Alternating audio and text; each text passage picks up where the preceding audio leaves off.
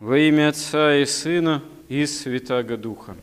Спасение от греха, от вечной погибели дано нам во Христе, как в Бога-человеке. И спасение – это прежде всего общение с Богом, обретение этого общения.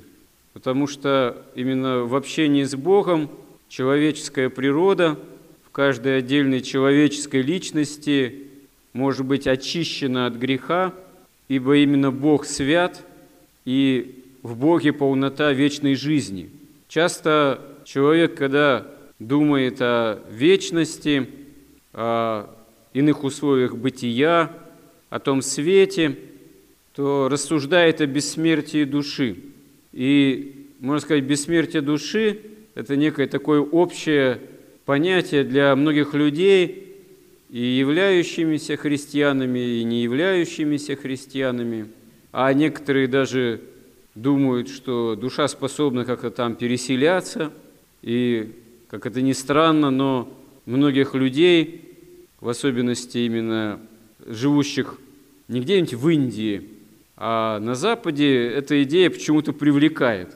Переселение душ, там реинкарнация, чепуха такая на самом деле – особенно это странно, потому что для коренного индуиста, например, или буддиста, переселение душ – это проклятие. Это такое бесконечное колесо, еще это называется в контексте так называемого индуизма, ну и буддизма, колесо сансары. Бесконечная цепь перерождений, от которой надо избавиться, и избавиться можно только достигнув так называемой нирваны – это на самом деле блаженного ничто. Для этого надо полностью развоплотиться, в том смысле, что лишиться вообще всех личных свойств, лишиться личных проявлений, потому что все это как раз-таки мешает тому, чтобы перестать воплощаться. Но это, можно сказать, немного о другом, а в контексте именно христианского миропонимания абсолютной ценностью является личность тогда, когда личность человека и бессмертие этой личности, тогда, когда человек имеет общение с Богом. Потому что само по себе бессмертие души, а христианство свидетельствует даже не о бессмертии души, а потенциальном бессмертии всего человека с душой и телом, как со воскресением со Христом, как грядущим всеобщим воскресении из мертвых, как победе окончательной над смертью, которая осуществилась уже во Христе, как первенцы из мертвых, как новом Адаме, и должна осуществиться в каждом человеке. Но не благодаря тому, что душа или человек потенциально бессмертен, потому что бессмертие, которое однажды даровано человеку Богом, да, оно неотъемлемое качество – поскольку человек создан по образу и подобию Божьему.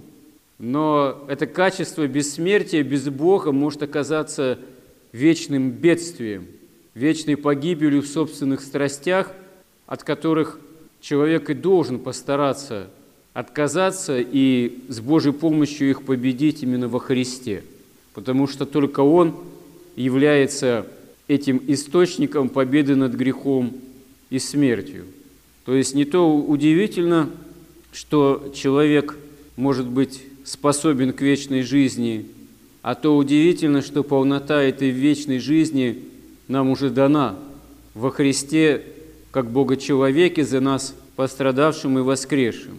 И вот апостолы, когда они, можно сказать, утверждали веру в воскресение Христова и утверждали церковь, они не просто крестили тех, кто уверовал в их проповеди о Христе воскресшем, они утверждали эти церкви действительно в благочестии, в настоящей жизни во Христе, и если не могли постоянно в какой-то церкви, церковной общине, которую они установили, утвердили, пребывать, то они все равно следили за состоянием нравственно-духовным этих общин, и если была необходимость, отправляли послания этим церквям, если была необходимость, обличали, откуда и имеют место быть в Новом Завете послания апостольские.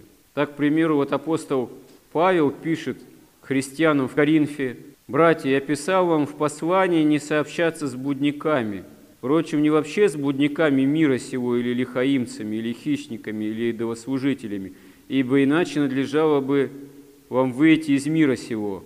Но я писал вам не сообщаться с тем, кто, называясь братом, остается блудником или лихаимцем, или идолослужителем, или злоречивым, или пьяницей, или хищником. С таким даже и не есть вместе. То есть от окружающего мира христиане не могут избавиться, не могут его упразднить или взять и внешним образом его так переделать, чтобы он стал всецело христианским во всех своих проявлениях. Хотя в каком-то смысле такие попытки в истории бывали, потому что и Римская империя надолго становилась христианской, и Русь, Россия, Российская империя, можно сказать, без малого чуть ли не тысячу лет была христианской до катастрофы 20-го столетия революционной. Но и то нельзя сказать, что внутри границ этих православных, христианских империй всегда все было безупречно в плане нравственном, духовном. Но если ты находишься в общении внутри церкви, то ты должен находиться в общении прежде всего богочеловеческом со Христом.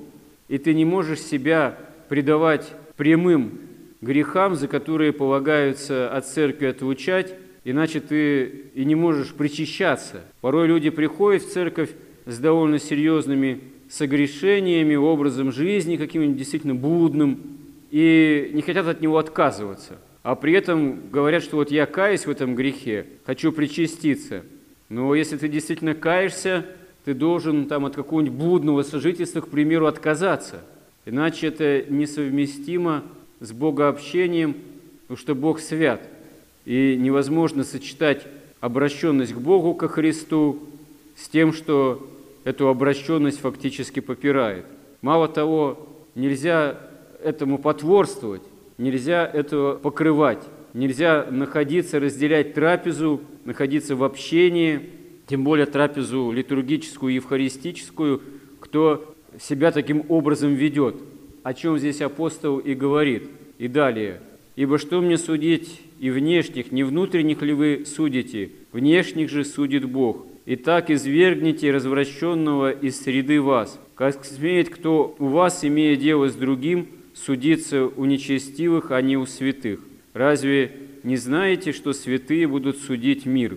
Если же всеми будет судим мир, то неужели вы недостойны судить маловажные дела? Разве вы не знаете, что мы будем судить ангелов, не тем ли более дела житейские? А вы, когда имеете житейские тяжбы, поставляете своими судьями ничего не значащих в церкви. Ну, вот здесь апостол говорит уже шире о том, что христианам – церкви и вообще в обращенности к правде Божией дана способность судить о том, что здраво, а что не здраво, о том, что истина, о том, что не истина, о том, что спасительно, а о том, что губительно для души, потому что греховно.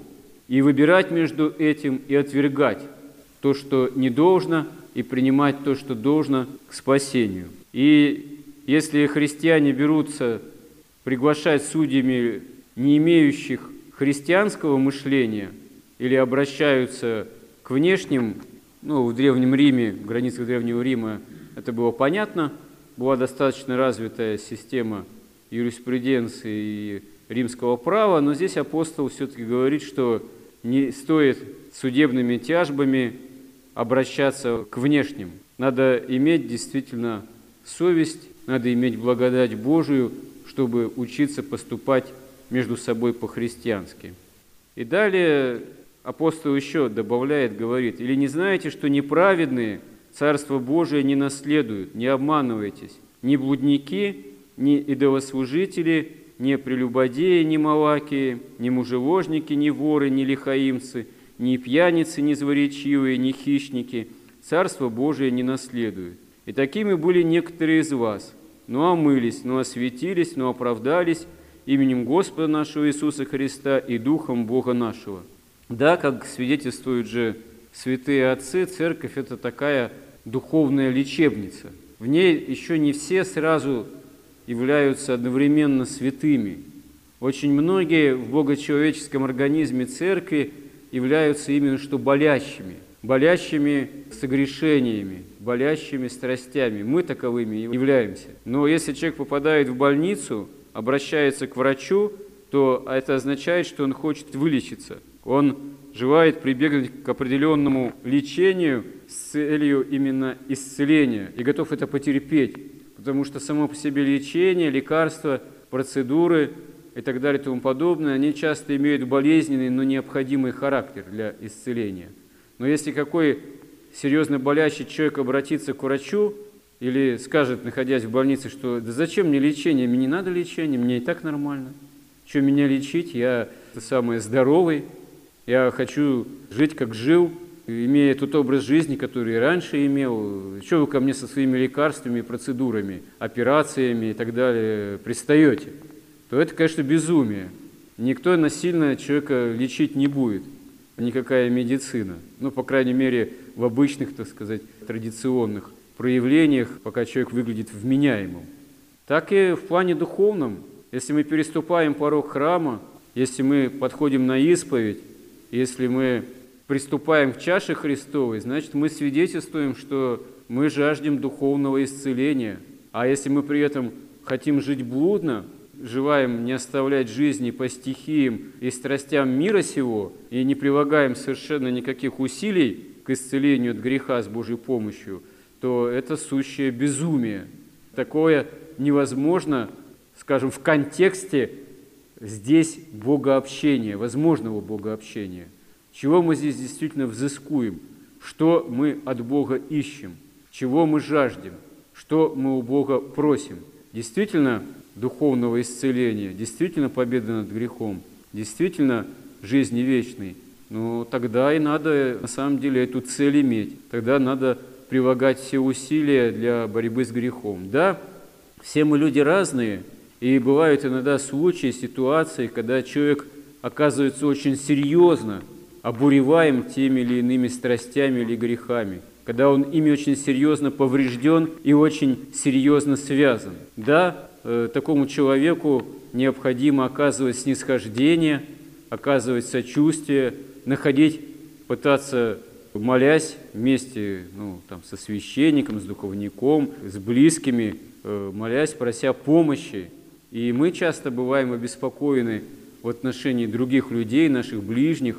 Иногда даже на исповеди можно услышать, когда человек приходит, вроде начинает каяться, вроде должен каяться о своих согрешениях, а вдруг начинает рассказывать о том, какие у него проблемы с тем или иным близким человеком, и что у этого близкого человека такие-то грехи, такие-то страсти, и вот я хотел бы или хотел бы ему помочь, у меня не получается, а вот он или она вот в том-то и в том-то никак не может отстать там от греха, от какой-то злобы. И часто это уже похоже становится на то, что человек не в своих грехах кается, а в грехах другого человека, собственного ближнего, в какой-то степени даже его при этом начиная осуждать. И такое на исповеди можно услышать. Да, можно в этом усмотреть, с одной стороны, и определенную ревность о спасении другого человека, но прежде всего мы должны иметь ревность о спасении самих себя. Действительно, спаси себя, как поговорка есть, и довольность тебя. А более правильно высказывание преподобного Серафима Саровского, что «стяжи чадо мирный дух, и вокруг тебя спасутся тысячи». Но действительно мирный дух можно стяжать только в Боге, во Христе, в борьбе с грехом. И если это будет с нами происходить, это будет действительно главным, живейшим примером для другого человека, для того ближнего, о ком мы тоже имеем попечение и желаем, чтобы он спасался. Но общение наше с ближними людьми, оно должно быть не в грехе, не в разделении греха, а напротив в спасении – в разделении, в свидетельстве о спасении в богочеловеческом организме Церкви во Христе, как э, дарующим нам это спасение во всей полноте. Господи, помоги нам в этом. Аминь.